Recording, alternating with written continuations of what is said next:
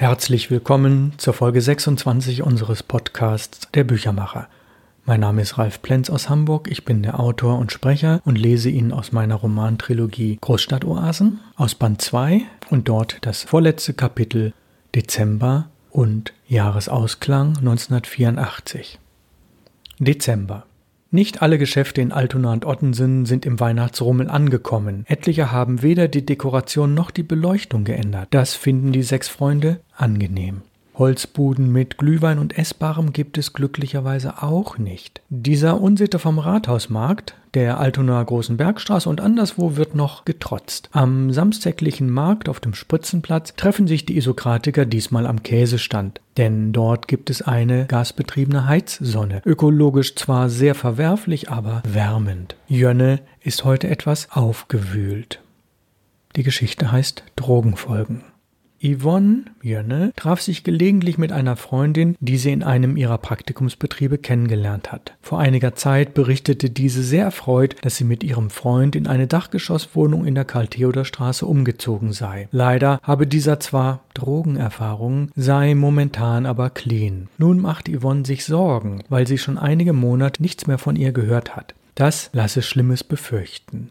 Da Deko diesen Freund kennt, verspricht er herauszufinden, was sich in den letzten Monaten getan hat. Er hat eine gute Quelle, denn dieser Freund arbeitet ab und zu als Hilfskraft. In der Briefzustellung ist also einer seiner Kollegen. Seine Oma Hedwig macht sich schlau und findet jemanden, der diesen Freund über zwei Jahre lang von Amts wegen betreut hat. Nachdem der Drogenerfahrene aufgrund verschiedener Delikte eine Zeit lang im Gefängnis saß, wurde ihm unter Auflagen ein Bewährungshelfer zur Seite gestellt. Deko versucht mit diesem zu sprechen.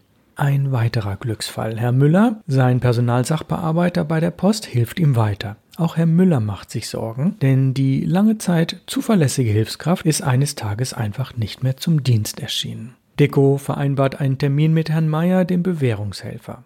Der Behördenflur riecht nach Bonawachs und die Toiletten nach Desinfektionsmittel. Es liegt zwar kein Staub, doch die Amtsstuben in einer Außenstelle des Altonaer Rathauses wirken dennoch angestaubt. In den letzten Jahrzehnten hat sich dort nur wenig verändert. Herr Meyer arbeitet seit über sieben Jahren in seinem Job und freut sich, auch von anderer Seite etwas über seinen Klienten zu erfahren. Deswegen hat er dem Treffen mit Deko zugestimmt. Hm, eigentlich bin ich mit Ihrem Kollegen recht zufrieden, denn in den ersten Monaten hat er sich korrekt verhalten, war wirklich clean. Ich habe ihm sehr schnell eine gut gelegene, äußerst preiswerte und gut erhaltene Dreizimmer-Dachgeschosswohnung in der Karl-Theodor-Straße besorgt, denn er brauchte ein gesundes Umfeld, möglichst ohne Kontakte zu Dealern. Mit Ottensen haben wir sehr gute Erfahrungen gesammelt, denn wieder erwarten konsumieren die Rumhänger und Punks am Spritzenplatz keine Drogen. Dealer werden dort nur sehr selten gesehen. Weiterhin erfreulich war, dass wir auch sehr schnell einen Praktikumsplatz in einem Handwerksbetrieb für ihn finden konnten. Mein Kontakt zum Betriebsleiter war nur sporadisch, denn ich muss noch über 100 andere Fälle betreuen, aber der Betrieb war zufrieden. Leider hat unser Freund gesundheitlich bedingt einige Ausfallzeiten gehabt und das Praktikum wurde noch einmal verlängert. Danach hat er, wie Sie wissen, aushilfsweise bei der Post gearbeitet. Seine Freundin, die Sie ja auch kennen, zog mit ihm in die Wohnung, was für eine gelungene Integration fast immer zu befürworten ist. Mir ist nicht bekannt, inwieweit sich ihre psychische Labilität positiv oder negativ auf meinen Klienten auswirkte. Vielmehr weiß ich nicht zu berichten. Der Kontakt zu ihrem Kollegen war leider in den letzten Monaten sehr spärlich, die Auflagen sind erfüllt und ich habe keine Zeit oder Gelegenheit, bei ihm weiter nachzufassen. Hm, Yvonne freut sich, dass sie nun die genaue Adresse ihrer Freundin hat und geht in die Karl-Theodor-Straße. Es beunruhigt sie allerdings, dass die Freundin nicht auf ihr Klingeln antwortet und auch nicht an den üblichen Plätzen anzutreffen ist. Das Unglück nimmt seinen Lauf. Diese Geschichte hat dann später eine Fortsetzung, aber da müssen wir uns noch ein wenig gedulden. Nächste kleine Geschichte, unehrenhaft.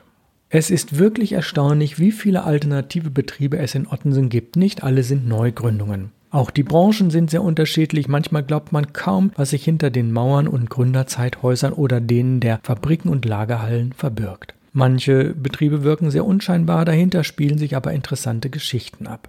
Eine Historie jenseits des Vorstellbaren gibt es auch in der Dentalbranche. In den frühen 60er Jahren war eine Japanerin zwecks Wirtschaftsstudium nach Hamburg gekommen, obwohl sie bereits in Japan über 20 Jahre lang erfolgreich gearbeitet hatte.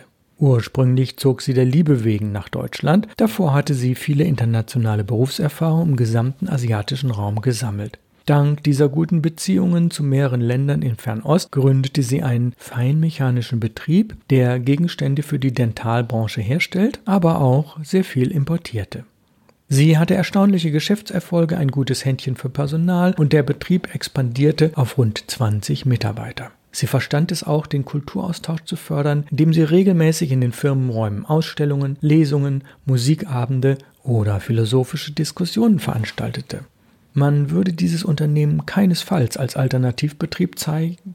Be man würde dieses Unternehmen keinesfalls als Alternativbetrieb bezeichnen, es sei denn, man nimmt Beziehung auf das fast familiäre Zusammenarbeiten und die sehr flachen Hierarchien. Die Japanerin hörte zu, wog ab, häufig fielen ihre Entscheidungen im Austausch mit ihren Mitarbeitern und nicht an ihnen vorbei. Die Fluktuation im Betrieb war sehr gering. Mit Erreichen der Altersgrenze übergab sie das Geschäft ohne Verkaufspreis gegen eine sehr kleine Umsatzbeteiligung an ihren besten Mitarbeiter. Zuvor hatte sie ihn gründlich eingearbeitet, ohne ihn über diese neue Perspektive zu informieren. Seit diesem Zeitpunkt vor einigen Jahren, in dem viele Betriebe sich auf eine alternative Lebens- und Geschäftspolitik einstellten, wurde auch diese Firma dauerhaft fast eher als Kollektiv geführt, denn als reiner Wirtschaftsbetrieb, der einer Person gehört. Jimmy war mit in der Kollektiv der K-Runde, die Entscheidungen fällt und den Betrieb leitet, aber nicht als Inhaber. Unser Jimmy. Alle waren zufrieden. Die Umsätze stiegen langsam, soziale Errungenschaften wurden eingeführt, so etwa drei zusätzliche Urlaubstage, eine kleine Kantine, flexible Arbeitszeit und gerechte Bezahlung für alle, unabhängig von Alter, Geschlecht und Ausbildung. Das war ein gleitender Prozess, in den alle Mitarbeiter einbezogen wurden. Es herrschte Aufbruchstimmung. Man tauschte sich mit anderen alternativen Betrieben aus. Eine erfolgreiche Betriebsübertragung mit interessantem Neubeginn und ein Segen für alle Beteiligten und für diesen Stadtteil. Kleiner Blick in die Zukunft. Dass einige Jahre später Decos Cousin Sam in Zusammenhang mit genau diesem Dentalbetrieb auftaucht, trotz charmanter Verkleidung als wohlwollender Geschäftsmann mehr eine Heuschrecke als ein Geier, ahnt natürlich noch keiner, schon gar nicht Jimmy. Hätte der Besitzer Deco vorher zu seinem Cousin befragt, wären ihm die Folgen erspart geblieben. Denn Decos Augen hätten sich schon bei der Erwähnung des Namens schneller verfinstert, als der Schatten eines Riesen unter einer Deckenleuchte auf einen harmlosen WG-Küchenbenutzer fallen kann. Ja, die richtige Fortsetzung der Geschichte kommt später. Dritte kleine Geschichte. Ewiges Leben durch Yoga. Mmh, unglaublich, was Wilfried da aus New York mitgebracht hat. Angeblich hat er es in einem Antiquariat gefunden. Es war völlig zerlesen und es gab kein Impressum mit Jahreszahl. Ach, du meinst Wilfried, den Tonmeister und Synchronsprecher? Ja, mit dem habe ich doch bei der letzten Science-Fiction-Produktion gearbeitet. Ein sehr angenehmer Kollege, guter Zuhörer und fantasievoller Mensch. Gelegentlich hat er etwas schräge Ansichten. Er steht irgendwie auf Zen, Yoga und beginnende Esoterik-Szene. Ja, äh, was hat es denn mit dem Buch auf sich? Hat es sein Leben verändert und was ist das jetzt für ein Buch? Hm, das kann ich dir nicht so genau sagen. Irgendwie bleibt Wilfried da vage. Ich weiß nur, es geht um einen angeblich ehemaligen Offizier oder Yoga-Novizen, der jung aussieht, aber schon sehr alt und in Wirklichkeit ein Yoga-Lehrer ist. Vielleicht geht es um so etwas wie das ewige Leben? Nächste Woche treffen wir uns und ich frage mal nach, was das für ein Buch ist. Wilfried sagte am Telefon, er will jetzt auch noch Verleger werden. Diese Lektüre, die scheint ihn wirklich zu verändern. Am Nebentisch im Filmhaus bei der ehemaligen Zeise-Fabrik sitzt Imelda, die gerade ihre Gemüsesuppe isst, denn sie hat Mittagspause in ihrem Ferienjob. Heute ist sie allein, deswegen konzentriert sie sich auf das Gespräch am Nebentisch. Das ist das, was wir gerade gehört haben. Den Hauptredner, der vom Buch aus New York erzählt, kennt sie vom Sehen her. Er hat so schöne, dunkle, krause, lange Wuschelhaare. Sie würde ihn gerne etwas näher kennenlernen, aber heute ist keine gute Gelegenheit dazu. Vielleicht in den nächsten Tagen? Sie ist sehr interessiert daran, die Fortsetzung seiner Geschichte zu erfahren. Was kann es mit diesem Buch über den jung aussehenden Yogameister auf sich haben? Können Bücher wirklich die Welt verändern? Vielleicht sollte sie herausfinden, wer Wilfried ist. Wie könnte sie das bewerkstelligen? Hier kommt ihr das Glück zur Hilfe. Ihre Gedanken werden unterbrochen, denn eine Freundin von früher setzt sich an ihren Tisch, erfreut, die lila Latzhose wiederzusehen.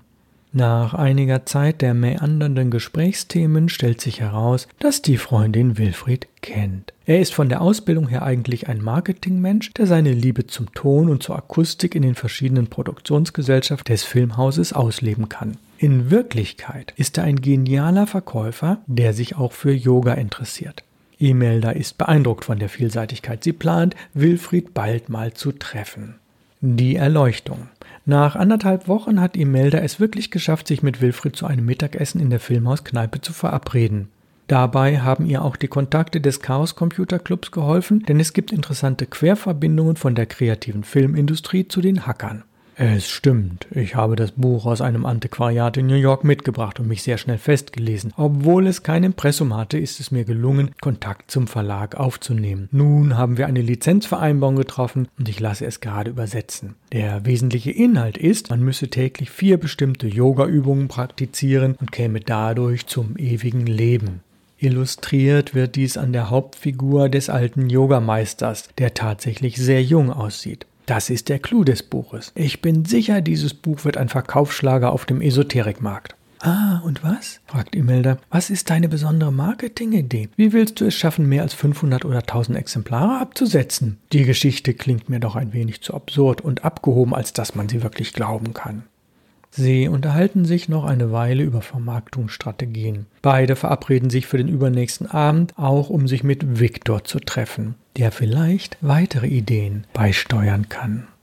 Kleiner Zeitsprung zu diesem Abend. Von Wilfried erfährt Imelda an diesem Abend, dass er in New York einen Freund fürs Leben gefunden hat, den er nur den Boss nennt. Der pendele oft zwischen Hamburg und New York, Geld spiele bei ihm nie eine Rolle. Wenige Minuten später dämmert es ihr, dass wegen zweier zusammengewachsener Finger, eines eindeutig sehr seltenen Merkmals, dieser Boss nur derjenige sein kann, dem Diana hörig ist. Kleine Welt. Zwei Tage später, beim Treffen mit Viktor, kann Imelda leider nicht dabei sein. Sie vermittelt den Kontakt, dann setzt sie sich an ihre chemische Auswertung. Die Zeit bis zur Weihnachtspause wird langsam knapp. Viktor ist zunächst eher an den Inhalten des Buches interessiert als an Vermarktungsstrategien. Ja, mit ausgewogenen Yoga-Übungen kann man in der Tat seine Gesundheit verbessern, aber verändert das auch die Lebenszeit?